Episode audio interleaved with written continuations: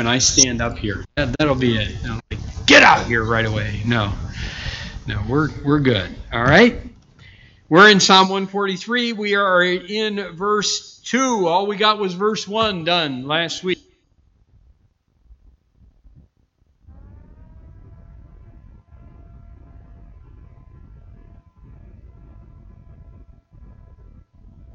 This you may have, I'm sure you've heard it. Teach me to pray, Lord. Teach me to pray. This is my heart's cry day unto day. I long to know thy will and thy way. Teach me to pray, Lord. Teach me to pray. Power in prayer, Lord, power in prayer. Here, mid earth's sin and sorrow and care, men lost and dying, souls in despair, oh, give me power, power in prayer. Living in thee, Lord, and thou in me, constant abiding, this is my plea. Grant me thy power, boundless and free, power with men and power with thee.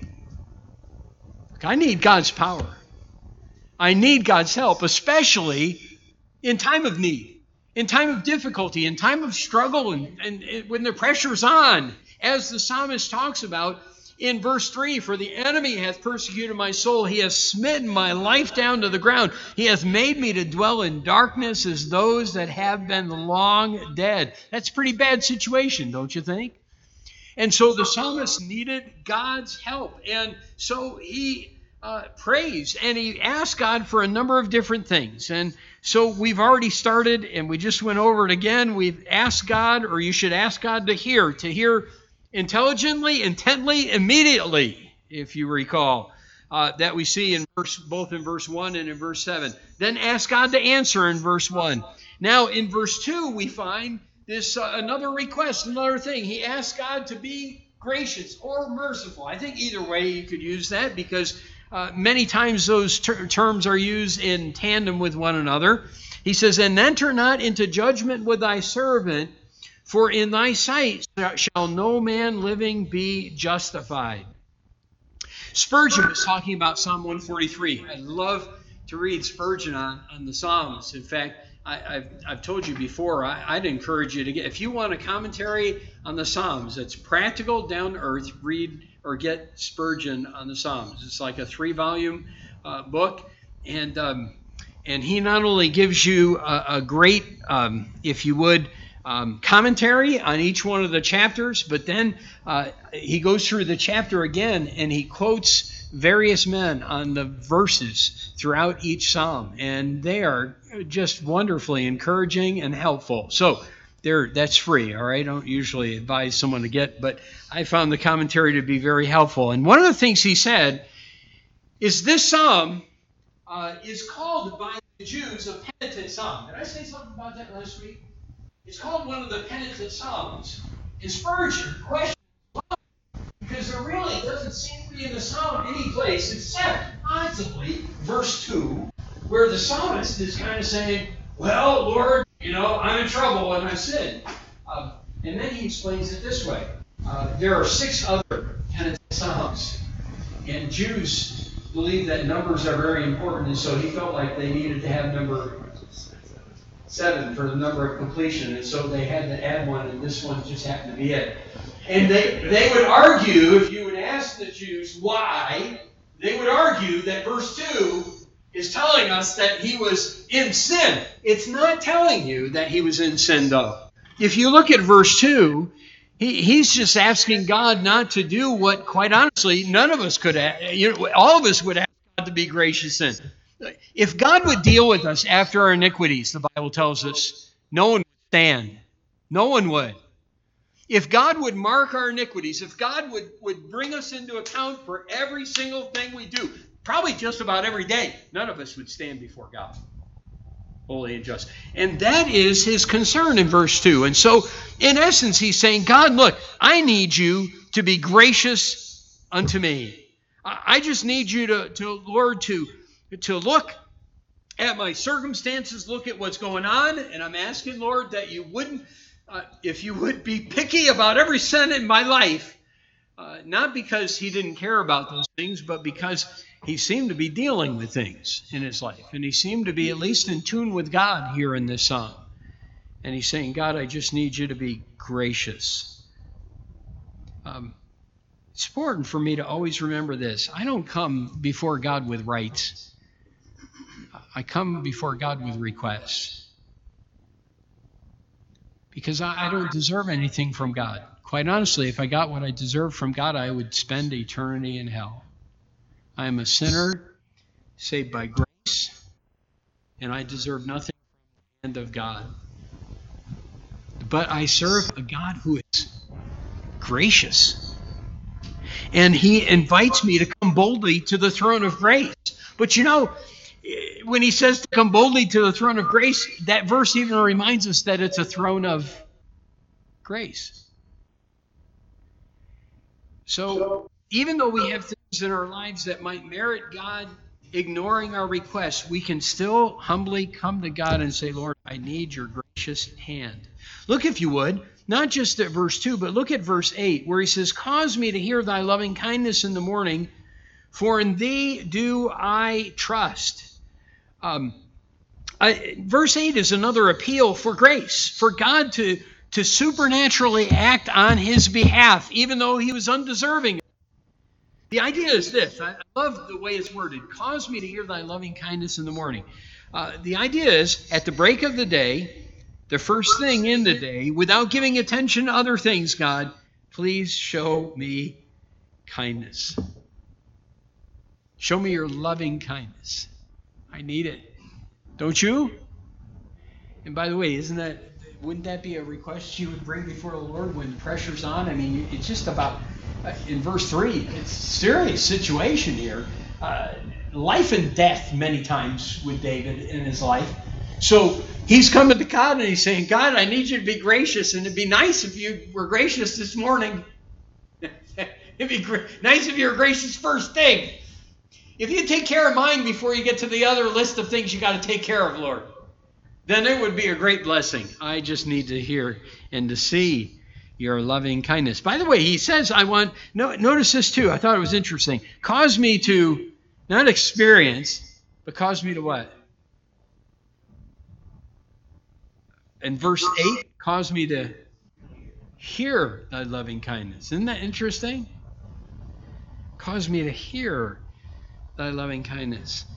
Um, why would he ask for that? One author explained it this way The voice of thy loving kindness, or thy mercy and favor, permit me to hear thee addressing me in the language of kindness and with the assurance of mercy. Now, God doesn't speak words audibly to us. You, you, shouldn't be hearing voices, all right? But God's Spirit does within make known the fact that God loves us and God cares for us. And by the way, God does speak to us many times. Not in that audible voice, but have you been going through a difficult time and God just through an event, through a circumstance, maybe through a letter, maybe through an email, maybe through just a text? God sent you a message, and you know it was a message from God. It might have been a friend who wrote praying for you. It might have been just a, a, beautiful sunset you saw, and you're reminded that there's a mighty God in heaven that cares for you. I, I don't know how, but I do know this. There have been many ways that God has made it known to me He cares. Isn't that encouraging? Do you ever experience that? If not, you can pray for it. God, I need you to be gracious. Um, because we serve a gracious God. Now you can ask God for something else. Look in verse uh, in verse seven. I know we skipped a few verses, but we'll we'll come through the psalm again, looking at other aspects. And he says in verse seven, as we've already looked at, "Hear me speedily, O Lord; my spirit faileth." And then notice this: "Hide not thy face from me." Now remember, we've already looked at the "hear me." So in verse 7, the next thing he asks for is for God's presence. Um, one of the realities and difficulty is an overwhelming sense of being alone. You ever you ever felt that way? No one understands me. You don't know what I'm going through. You don't know how I feel. You ever use those words? And if you didn't use them, you ever been thinking them? Yeah, sure. You don't have any idea the pressure I'm under right now. Um, sometimes I feel all alone. Sometimes in trouble, uh, there's burdens we can't share with others. And some, even if we could express them, people just wouldn't understand. But here's the, the wonderful truth, and this is what he prays about Lord, hide not thy face from me. Lord, I, I need your presence. Um, no one else may understand what I'm going through, but God does, and He cares. And and I can I can ask Him for His presence and expect it because he said, I will never leave thee nor forsake thee. So, have you prayed for his presence? Um, God's presence is promised in so many different ways. I love Psalm, 1, Psalm 46 1. God is our refuge and strength, a very present help in trouble. Casting all your care upon him, for he careth for you. Um, uh, Hebrews 13 5. I'll never leave thee nor forsake thee. Um, Isaiah 41:10, fear thou not, for I am with thee. Be not dismayed, for I am thy God. I will strengthen thee, yea, I will help thee, yea, I will uphold thee with the right hand of my righteousness. So look, uh, God's promised it, but there's nothing wrong with the believer asking for it. And then we find in verse 8 yet another thing to be praying for. He asks God for direction. And uh, I also put wisdom there. Cause me to hear thy loving kindness in the morning, for in thee do I. Cause me to know the way wherein I should walk, for I lift up my soul unto thee. Ask God for direction or wisdom.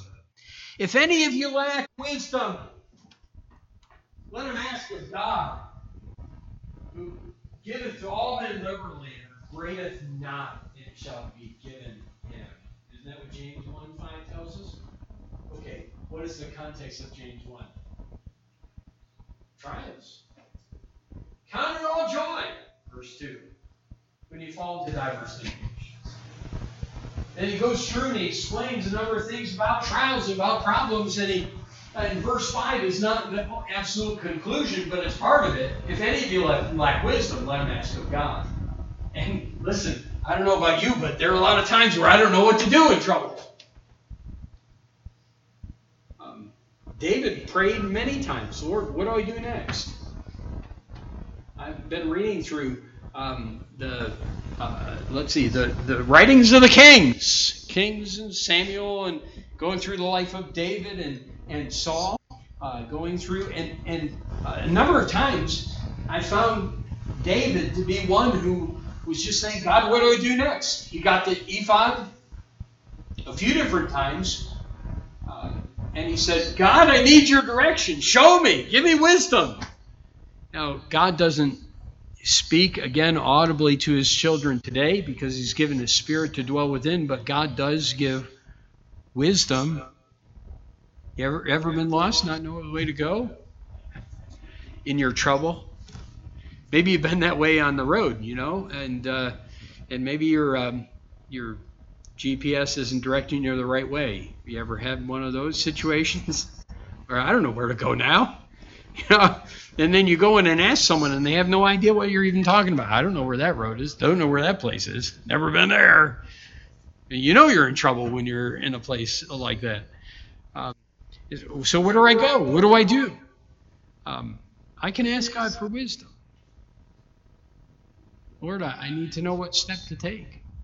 I want to go know the do you want me to go? Ask. Ask. So ask God for direction and for wisdom. Ask God, I think Brother Farrington mentioned this one, for deliverance, verse 9. Deliver me, O Lord, from my enemies. That's a pretty simple one. Didn't even have to really consider it all that much. Even alliterated with the point before that, all right? Ask God for uh, deliverance. And what's great about this, look, verse 9 is talking about deliverance from physical enemies, right? Look, if you would, at verse 11. Quicken me, O Lord, for thy name's sake, for thy righteousness' sake, bring my soul out of trouble. Um, this is great. God God has the ability to deliver me physically from enemies. God has the ability to deliver me emotionally from the the turmoil that goes on inside in the midst of trials. Um, so I can ask him for deliverance. And again, I, I think sometimes we expect uh, some like poof, miraculous thing to end our problems. That's not necessarily how God works. In fact, sometimes God uses the difficulty to develop us. But we can ask God for deliverance, and we can expect Him in the right time to do what's right by us. Now, David, David could actually ask God, deliver me, if this was indeed during the time when he's running from Saul, because God promised him a kingdom. We've already brought that out a few different times. We may not necessarily have the same promises, but we can ask God for deliverance because God has the ability. And because God delights in doing that. Whether the, my problems are physically or my problems are in my soul, emotionally. And by the way, I, have said this so many times, but it's so true. I, it really concerns me how many Christians today are looking to psychology for emotional help when God is the answer for emotional problems. He is. He's the one that can help you internally. Um, verse 10 ask God for instruction. And we maybe we could have said, uh, tied it in with direction. That's That would have been fine. But I want another point here, okay? Ask God for instruction. Verse 10 Teach me to do thy will, for thou art my God. Hey, listen, you're going to ask God for deliverance you're going to ask God for help in your difficulty, if you're going to ask God for something in your time of need, then you better be willing to do what He wants you to do. And there needs to be an God, show me what your will is. What, what is your way? What do you want me to do? God, I will follow, whatever it is. Teach me your uh, way. Teach me to do thy will. Ask God for instruction. Um, and I'm thankful God does that.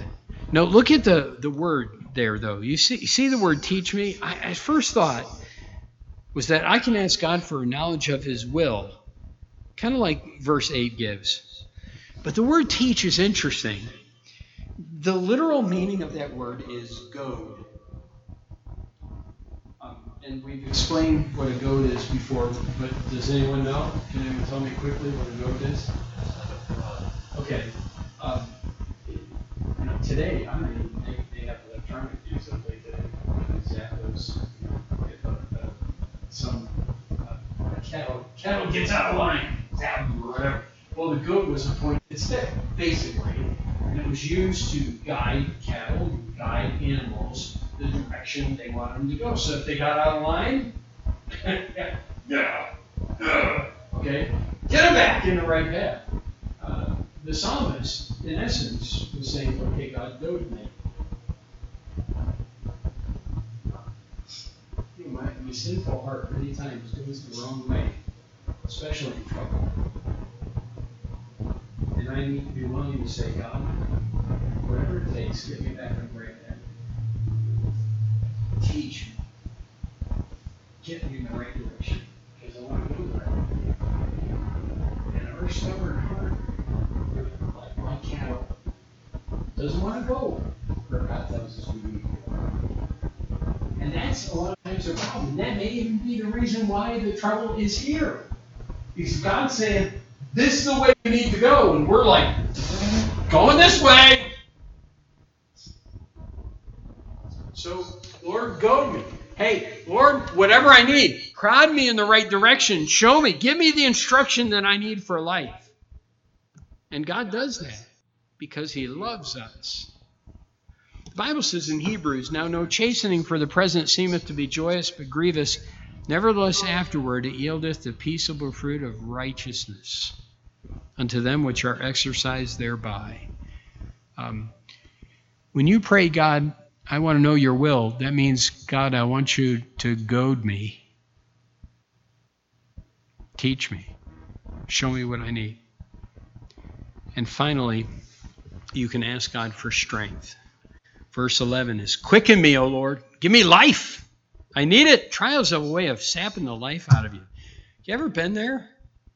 Going through hard isn't it amazing how you go through a hard time, you're just exhausted all the time. So tired. And uh, trials have a way of sapping your energy. Just you don't sleep well sometimes. Um, so you're tired because of that. Then then you got the pressure and the, and just the continual, you know, the churning inside.